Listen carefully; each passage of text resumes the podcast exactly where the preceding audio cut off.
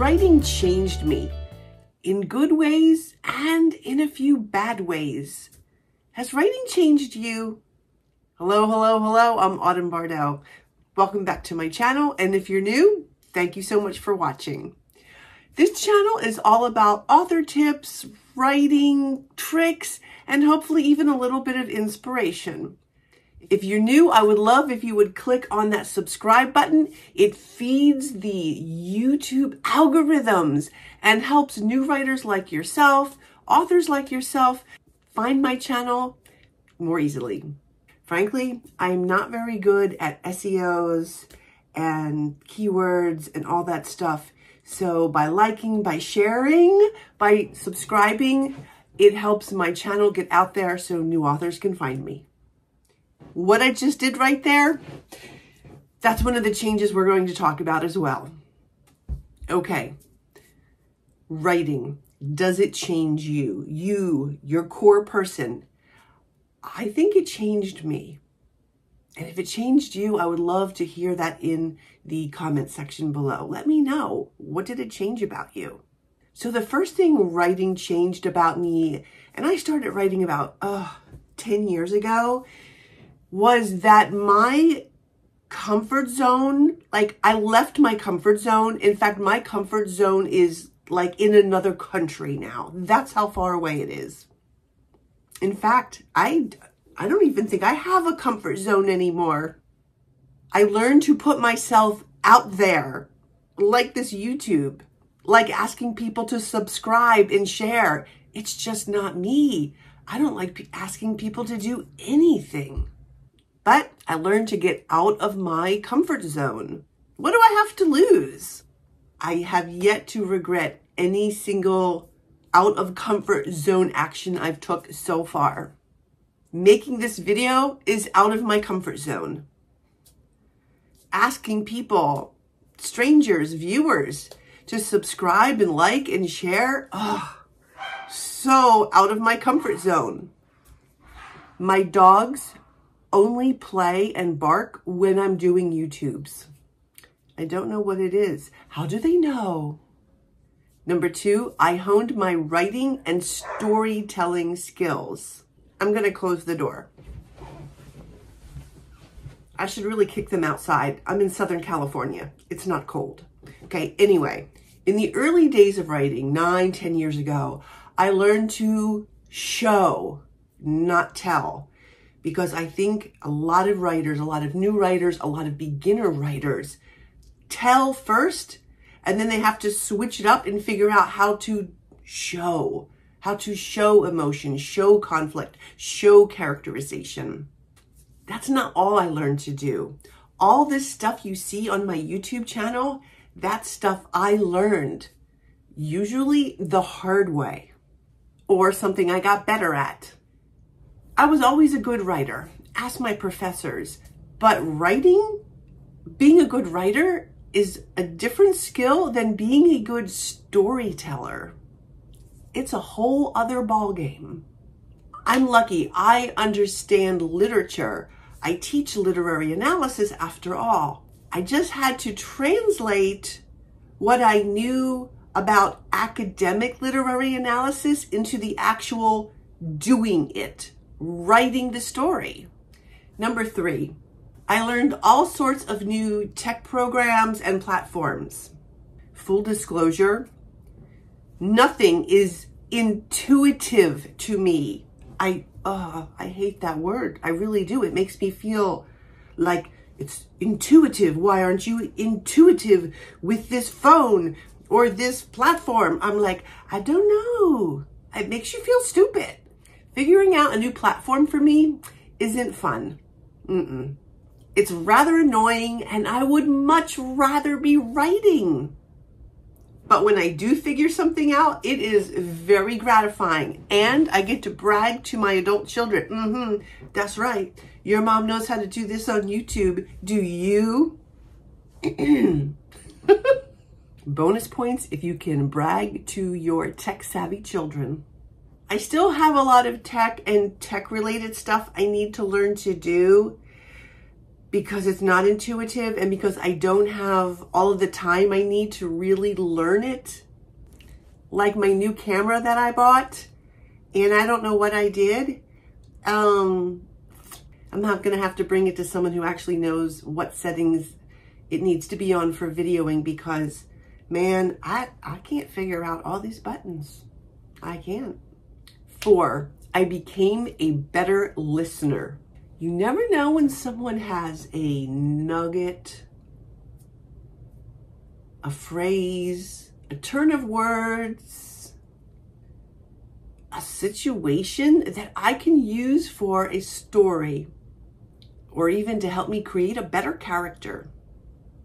I also listen to what people don't say, what they don't do, because that is just as revealing as what they do say and do. And I also, of course, use that to build better characters. What a character doesn't say or doesn't reveal, important. Number five, I'm better at, a little bit better at not taking rejection so personally. Sometimes I even laugh. In Facebook trolls, you know, the ones who slam you by giving you helpful information. Uh, yeah, that used to really upset me and annoy me and frustrate me and all those words. And then I thought, ah, that can't, that just can't. I can't, I have to let it go. I have to let it roll off my back. The upside of not taking rejection so personally is that in real life, in my own profession, um, my teaching profession, anybody can say anything to me and I'm like, mm-hmm, yeah, that's right. I am demanding. What about it? And I do it with good humor and I laugh because, hey, I am who I am. Number six is I learned the art of perseverance. I've got nothing to lose and everything to gain. Writing is my zen. It's, it's my happy place. Why would I ever give up an activity that gives me so much gratification? So I keep on keeping on. It's become a routine. It's, it's a built-in routine now. My writing, even this YouTube channel. I keep on keeping on. Do I want to make another video? I no longer ask myself that. I just take that assigned day, put it together, and start making it. In the early days of writing, way back nine years ago, eight years ago, I thought, do I want to write another book? I stopped asking myself that question too. Yes, yes, I do. I have actually lots of books I want to write.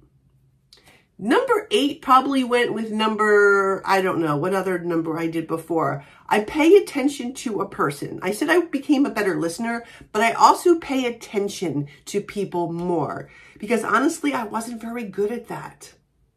I pay attention to their tone of voice, their quirks, their mannerisms. It's all character research. So yes, I am paying attention.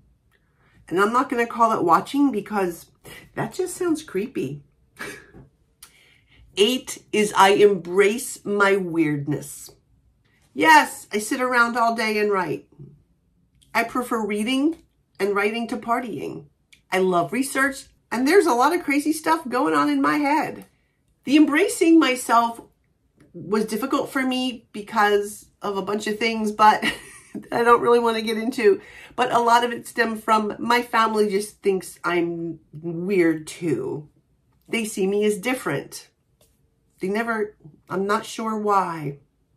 Whatever. I'm me. This is me. A lot of stuff going on up here. A lot of things I want to do. That's not what they want to do or what they care about.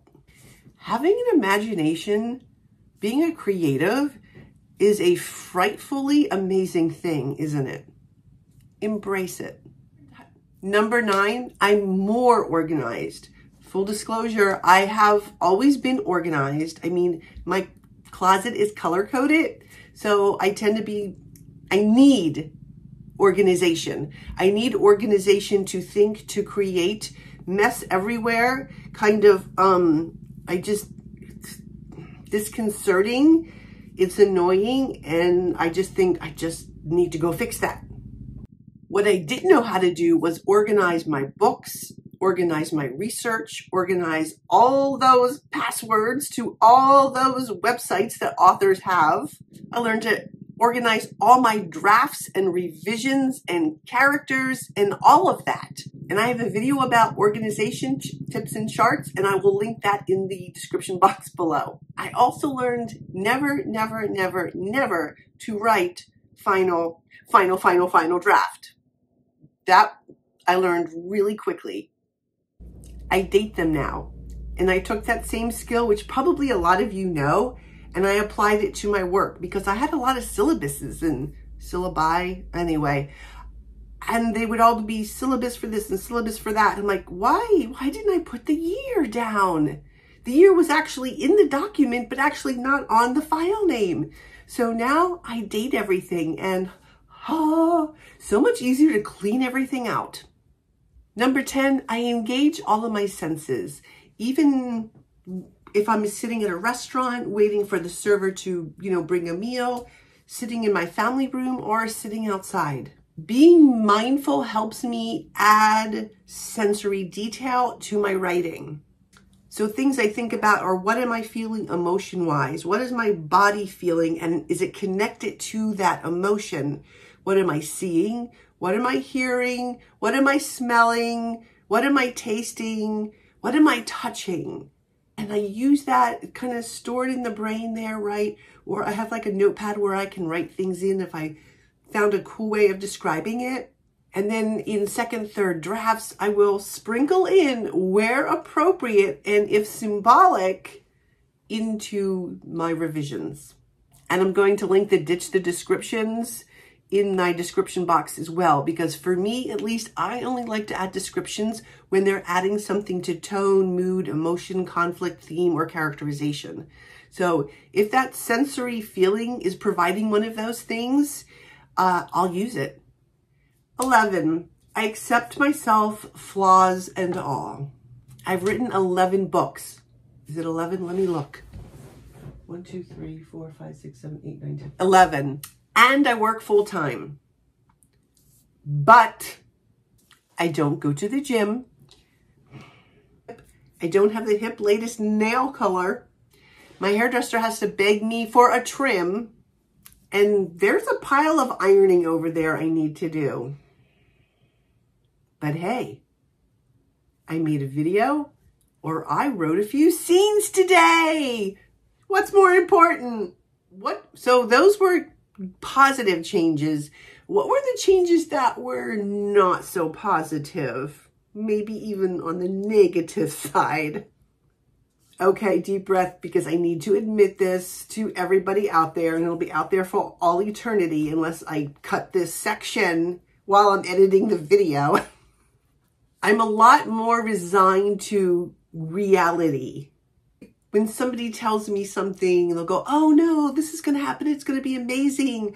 And I'm thinking that's not realistic. It's not being a Debbie Downer. It's just being realistic. There's so much about publishing, traditional publishing, indie publishing, everything that encompasses it that is just beyond my understanding or beyond the time I have to devote to understanding it. There's just so much about all of that that I just, I can't figure out or wrap my head around or have time to figure out or wrap my head around.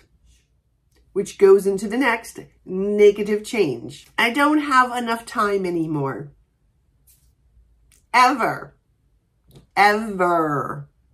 Since I began writing my first book. I no longer have time. Where did it go? Oh yeah, here in front of my computer.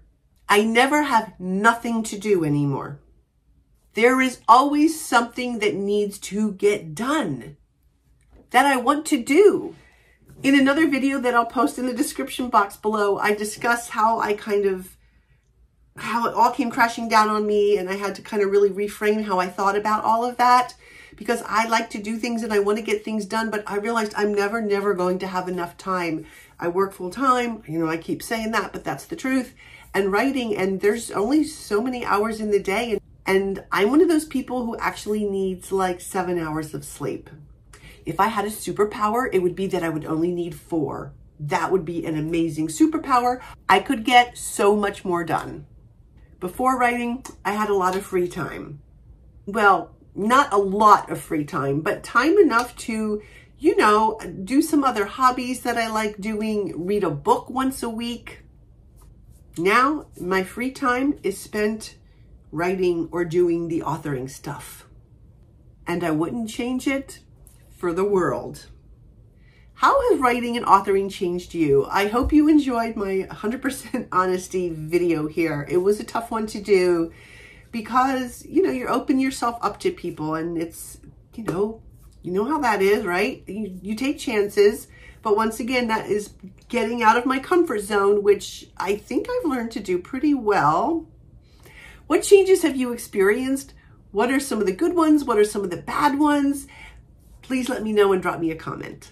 As always, writers, dream, create, and embrace. Thanks for watching. Bye-bye.